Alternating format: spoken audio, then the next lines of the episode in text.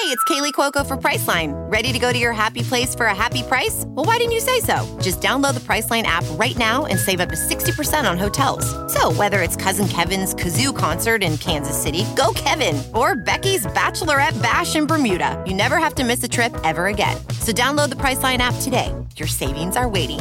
Go to your happy place for a happy price. Go to your happy price, Priceline. CarMax is putting peace of mind back in car shopping by putting you in the driver's seat to find a ride that's right for you. Because at CarMax, we believe you shouldn't just settle for a car, you should love your car. That's why every car we sell is CarMax certified quality so you can be sure with upfront pricing that's the same for every customer. So don't settle. Find love at first drive and start shopping now at CarMax.com. CarMax, the way car buying should be. Someone could have said, hey, listen, we know all of the connections that you have. We know all of these things. We know that you met up with these people. We have all of these women saying all of this stuff. We'll give you a less of a sentence if you tell me who these people are that are actually doing this, right? Now, that's a plea deal. That happens. That happens all the time with these big things. And the second that someone hears that there's a plea deal out about it, they'll be paying billions of dollars to get this man killed.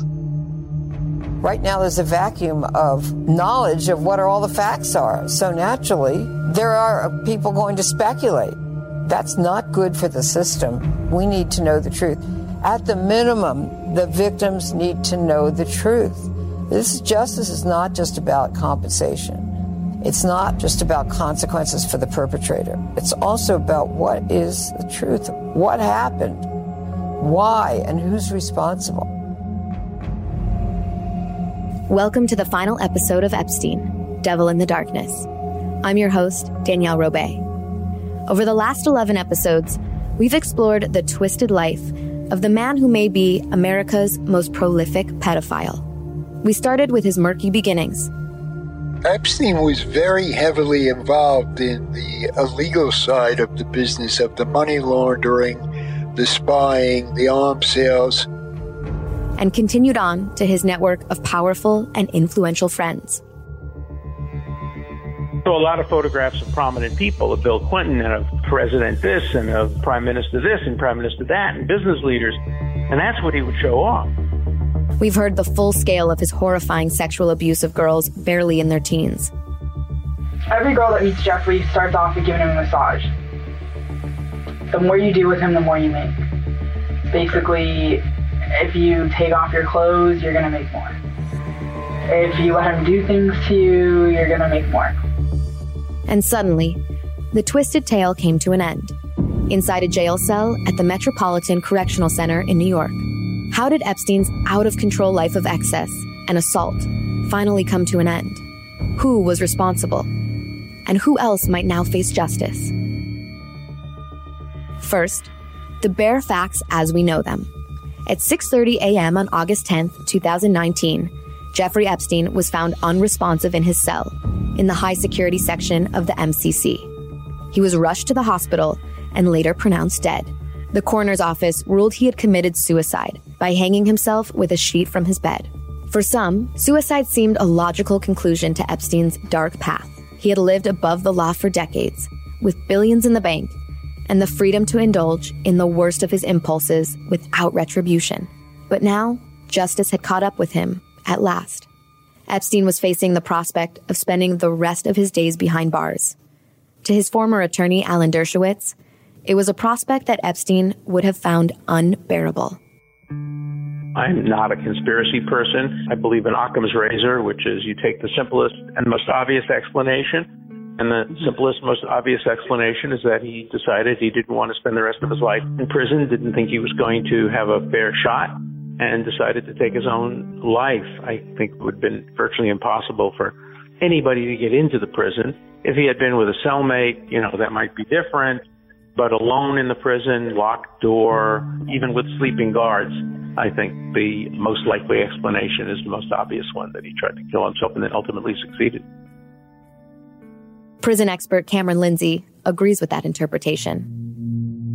I'm an expert witness in the field of jails and prisons and detention centers. I spent 25 years as a practitioner in corrections. I was a warden at five different correctional facilities, three jails and two prisons. The bottom line is he had plenty of time to kill himself. And the problem was he was taken off suicide watch where he was no longer under direct and constant supervision. Because he was in a special housing unit and was no longer in that health services suicide prevention cell, now that he's in a non, you know, he's in a regular special housing unit cell, he has access to t-shirts, towels, sheets, the bed, everything's there. Everything, all the tools are there for one to extinguish their life. It's not hard. It's just not hard. You tie off around your neck. You don't have to jump from 10 feet up. You can do it on your knees. I know a lot of people find that hard to believe, but I've seen it. It happens. Someone can get something fixed, a rope, a sheet, a towel around their neck, tie it off to a fixed object, lean forward until they pass out, and then over time they asphyxiate and die. It's not that complicated. Experts would later reveal more chilling clues. Epstein's eyes had hemorrhages, and his neck's hyoid bone was broken. Two symptoms more common with strangulation than hanging. Even from the beginning, people close to the case refused to accept the official line. Florida attorney Spencer Kuvin represented many of Epstein's victims in the case that saw him jailed in 2008. He does not believe it was suicide. I'm squarely of the opinion that I don't believe the official story. Uh, I'm not convinced yet from what I've heard and from what I've seen and people I've spoken with with knowledge inside that jail that Mr. Epstein took his own life. I've come to that conclusion based upon meeting the man, seeing what kind of person he was, how big his ego was, how confident he was in himself. This was not a depressed man. This was not somebody that felt bad about anything that he had done, regardless of knowing what he had done in the past. Kuvin is not alone in that belief. Here's fellow attorney Lisa Bloom. I'm not ready to conclude that it was suicide. The injuries to his neck could have been from suicide. It also could have been from somebody strangling him. You know, I know from the many, many murder cases that I used to cover on court TV, where I, for eight years, watched murder cases, you know, a medical examiner saying it's suicide. It's really an opinion. And there are probably also medical examiners who would say, well, it's not. So I think there should be at least a second or a third opinion by objective medical examiners. I think we should get to the bottom of it and there should be a full investigation. Bloom's mother, attorney Gloria Allred, is also representing some of Epstein's victims in their ongoing cases against his estate. She outlines just a few of the problems with his so called suicide. So there are more questions than answers at this point. Why the three fractures in his neck, consistent with suicide, but also consistent with strangulation? Why were the guards not checking every 30 minutes? Why did he not have a cellmate at that time? Were the guards' records where they were supposedly monitoring him tampered with and changed? Why will the guards, some of them, claim the fifth and not provide interviews to the investigators? This is a major, major problem. Former Metropolitan Correctional Center inmate Richard Stratton is adamant no one in Epstein's position could have killed himself. He was murdered.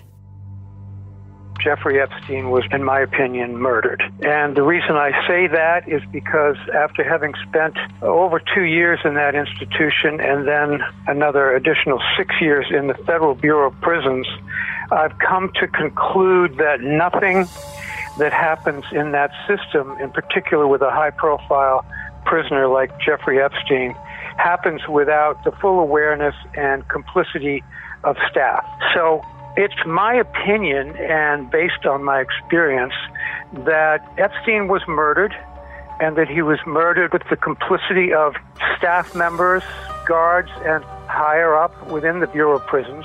Epstein had to have been killed with some degree of staff complicity. In other words, something's going to happen on that unit you're told, get out of the way, move aside, and let us do what we got to do. And somebody goes in there and strangles him, and that's the end of Jeffrey Epstein.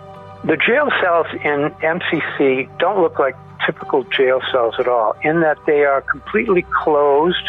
There's no bars to speak of. There's a solid door with a very narrow rectangular window in the door and a, what they call a trap, which is where the food is put in on a tray. And then there'll be one window with thick steel bars over it. There's a toilet in there, and there's a combination toilet and sink so that you can wash up. There'll be like a little desk with a chair that kind of is attached to the wall, but Spartan, completely Spartan. So it's very, very difficult to kill yourself in a cell like that. It's almost impossible. I mean, I suppose you could smash your head against the wall till you were dead, but can't unless you strangle yourself. So the whole excuse that he hung himself, or you know, that he had this broken bones in his neck, that comes from strangulation. Somebody went in there with their hands and strangled the guy and killed him. And, you know, we hear from his lawyer that even the day before he died, he was feeling very optimistic about his chances. He felt that he was going to make bail, which is probably uh, unrealistic, but he wasn't in a frame of mind that anybody considered suicidal.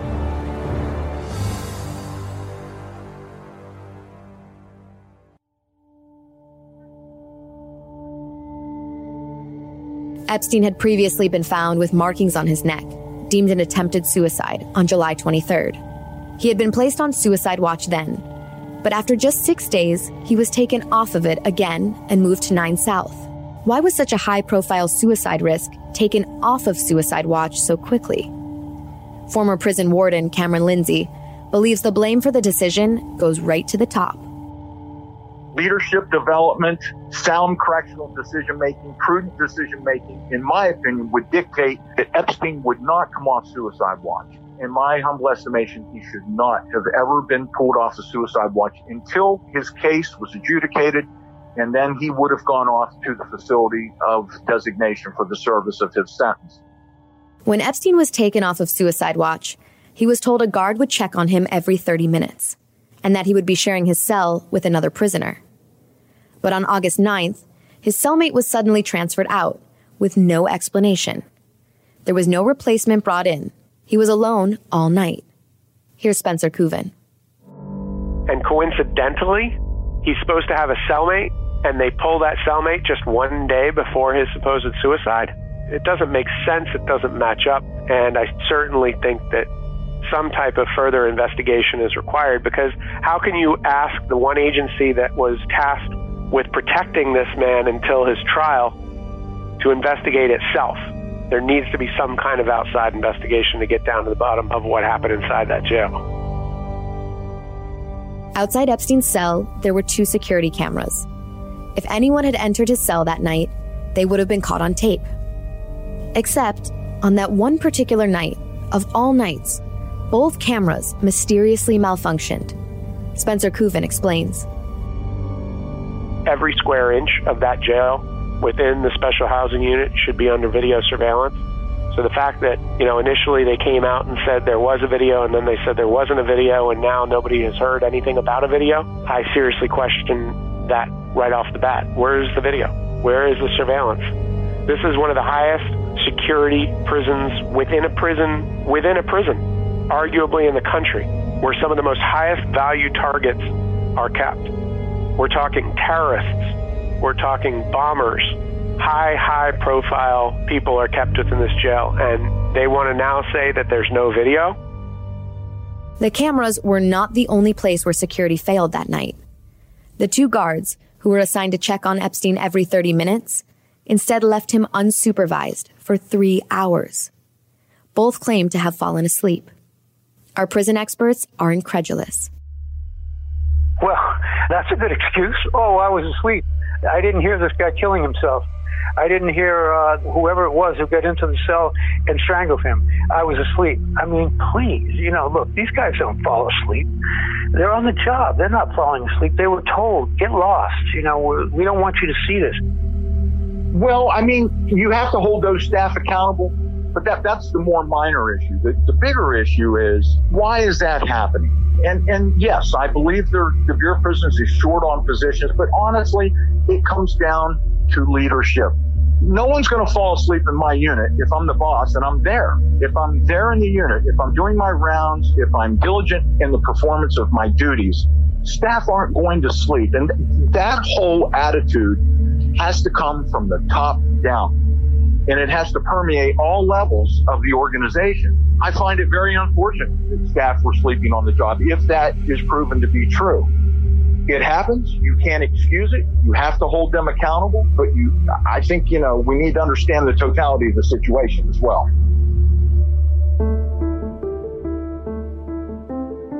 We actually have some late breaking news on this matter. On November 19th, it was announced that the two prison guards from that night were charged with conspiracy and filing false records. According to the indictment, the guards were supposed to do frequent checks, but for two hours, they, quote, sat at their desks without moving and appeared to have been asleep. The indictment says that they signed false records claiming that they'd done their duties as usual to hide the fact that they were asleep on the job. The indictment continues to say that no officer completed any checks on Epstein between 10:30 p.m. and 6:30 a.m. The same day as that news was announced, Bureau of Prisons Director Kathleen Hawk Sawyer testified at a congressional hearing and said that the FBI is continuing to investigate the circumstances around Epstein's death, including the possibility that a quote criminal enterprise was involved. Most shockingly of all, when Epstein's autopsy was conducted, he was found to have multiple broken neck bones, including a fractured hyoid bone. Reporter Melissa Cronin explains. First of all, in the days after Epstein died, we were in close communication with a source close to the family. They told us that they were having a really hard time getting the medical examiner to give them a copy of the autopsy report. It was extremely unusual that the death certificate was issued before the family got a copy. By New York law, they're actually entitled to get a copy even before it's made public. It seemed to the Epstein family that the medical examiner was stalling. When we finally got more information, the signs definitely seemed to complicate the idea that this had been a suicide. Dr. Michael Baden, the former chief medical examiner from New York City, has actually come out and said that all signs point to murder. Epstein's hyoid bone was broken. The hyoid bone is a U shaped bone that sits at the front of the neck, kind of at the root of your tongue. Now, it can be broken as a result of hanging, but more commonly, it's broken as a result of strangulation. He had hemorrhages in his eyes. That doesn't usually happen with suicide either.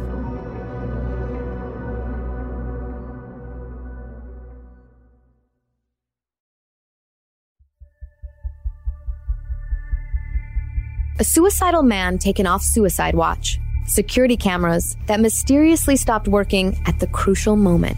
Guards, coincidentally, both slept through a grisly death, injuries more consistent with murder than suicide.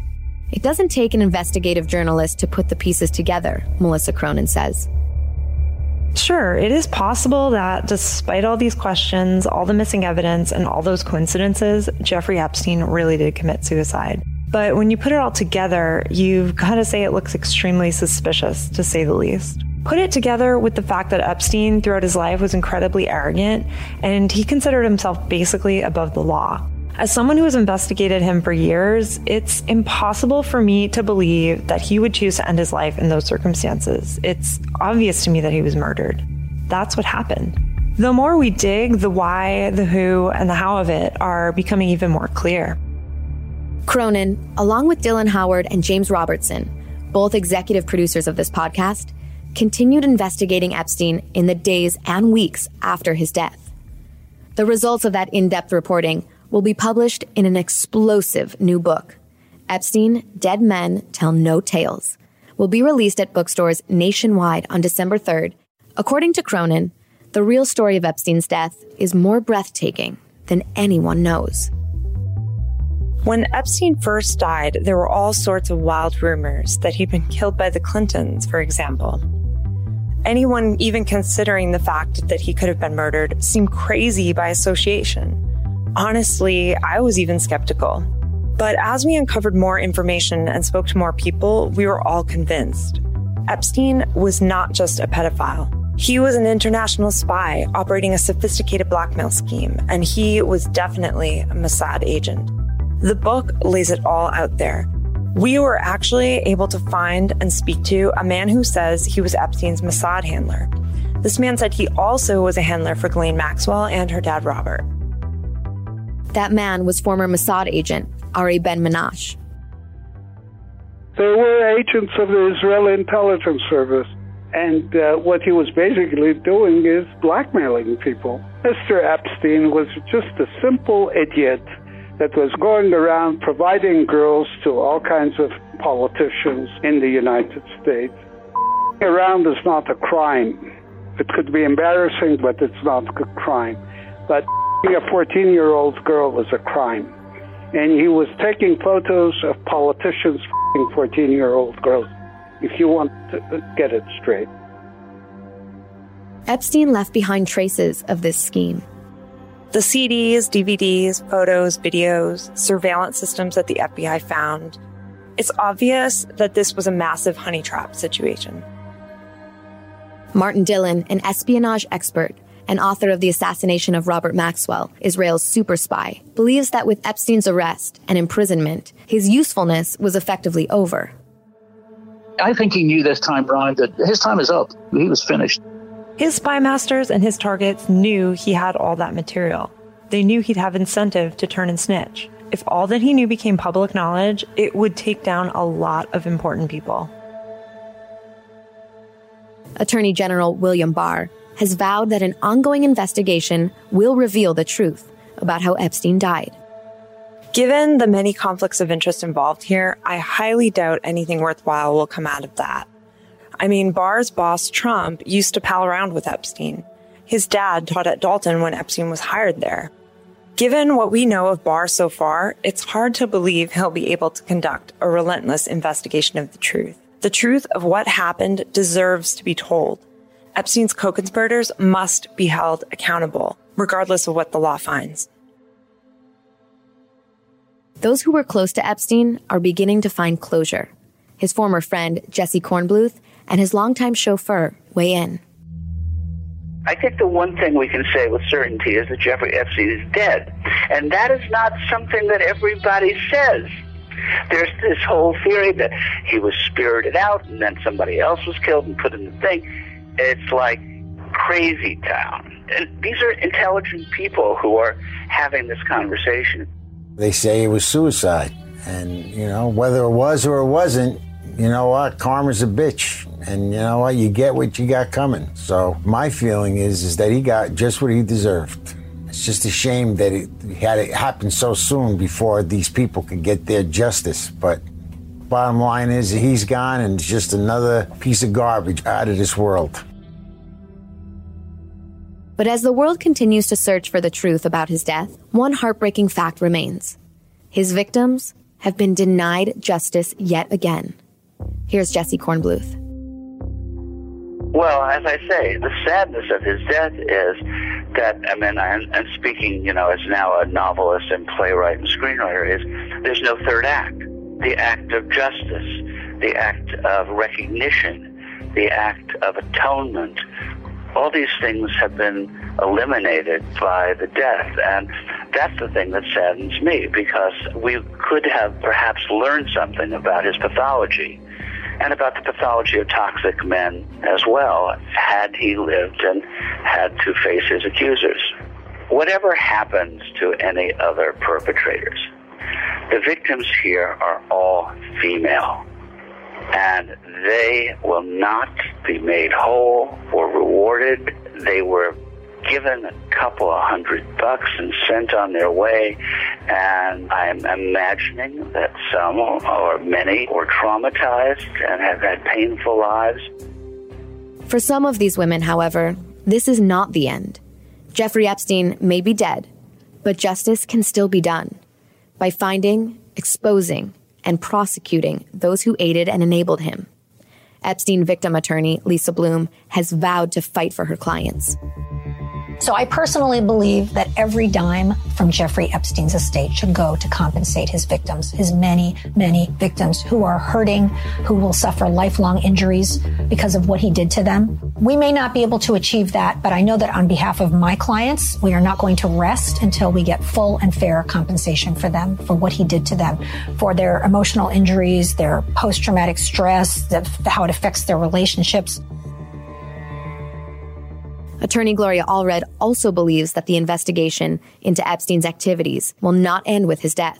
Along with other victims' attorneys, she is determined to expose anyone for whom Epstein's death might have been convenient, to say the least.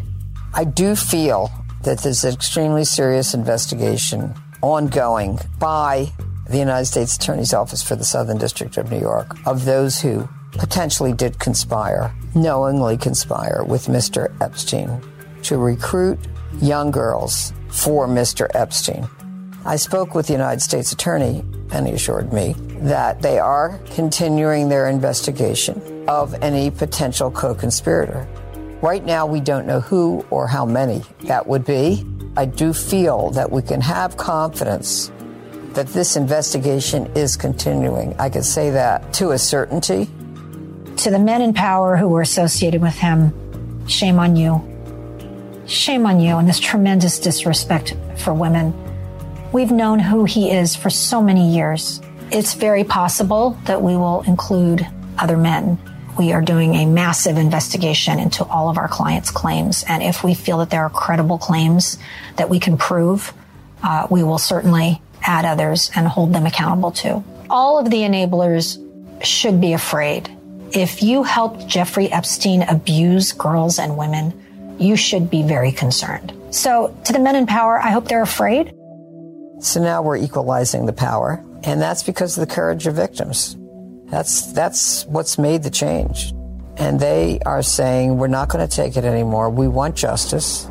We demand justice, and we're going to win justice, and we're going to take action to do it. To Bill Clinton and to Chelsea Clinton for inviting Ghislaine Maxwell in 2010 to the wedding it's time to reevaluate your priorities. It's time to say, that was wrong. We should not have done that. We're ashamed that we did that. And, you know, we should have severed ties not only with Jeffrey Epstein, but with Ghislaine Maxwell and everybody associated with him. And then to President Trump, I'd like to see a full throated condemnation of his buddy, Jeffrey Epstein, and everybody associated with him. We have that video of President Trump at the party having a great time. And he should say, you know, what we know now about Jeffrey Epstein, I should never have been associated with him. And here's what I knew, here's what I didn't know. I think it's time for Prince Andrew to come clean about everything he knows. Prince Andrew, what do you have to hide? Why don't you want to answer questions? Why don't you want to get this behind you? I think the more that somebody like him ducks coming in and answering questions for a deposition, the more suspicion will remain. But besides the powerful men and shadowy forces who may have been so eager to silence Jeffrey Epstein, one other figure remains at large. Spencer Kuvin explains. I can tell you without a doubt that on behalf of the victims, I hope that Ghislaine Maxwell is ultimately arrested and prosecuted for her crimes. Ghislaine Maxwell essentially was a groomer of young women for Mr. Epstein. For Melissa Cronin, it's a pressing question that must be answered. Where is Ghislaine Maxwell? That's the question that matters most now. She was Epstein's lover, his enabler, and at the very least, she knew what he was doing. Even though she's denied it, there's a lot of evidence to suggest that she was just as guilty as he was. That in and out photo was a weird blip, but since then, she's been pretty much underground. Still, there have been some sightings. A source close to the family told me that she's currently in Europe they believe that England is protecting her because of the potential Prince Andrew fallout. They said that the recent ping of her cell phone in Brazil was a classic Mossad redirection technique. In the meantime, everyone keeps asking us, will we ever find Ghislaine? And even if we do, will she and all of the evil men from Epstein's circle be exposed and forced to account for their part in his crimes? For his victims, and probably for any woman in this day and age, it's hard to be hopeful. It's hard to trust the Justice Department, and certainly one under Bill Barr and Donald Trump, to make sure that justice is served. What do you do with that feeling of hopelessness? For some of us, all we can do is keep digging, to keep talking about it, to keep trying to make people listen. The story of Epstein is chilling, but the real story here is a much bigger story of global power, governments, and how we treat women in this world. And that story is the one that's truly terrifying. You have been listening to Epstein, Devil in the Darkness, I've been your host, Danielle Robay. This is the last episode of this podcast series, but not the end of the story. For the latest revelations from the case, pick up Epstein Dead Men Tell No Tales by Dylan Howard, Melissa Cronin, and James Robertson, available wherever books are sold. Until next time, thank you for listening, and goodbye.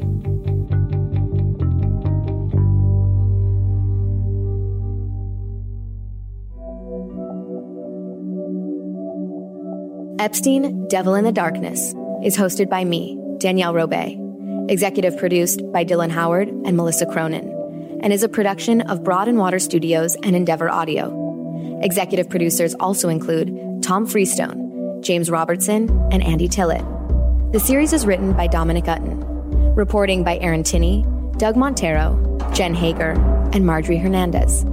The series is mixed and engineered by Sean Kravitz and Sam Ada. There is so much more to this story, and you don't want to miss anything, I can assure you. Make sure you subscribe to Epstein Devil in the Darkness wherever you get podcasts.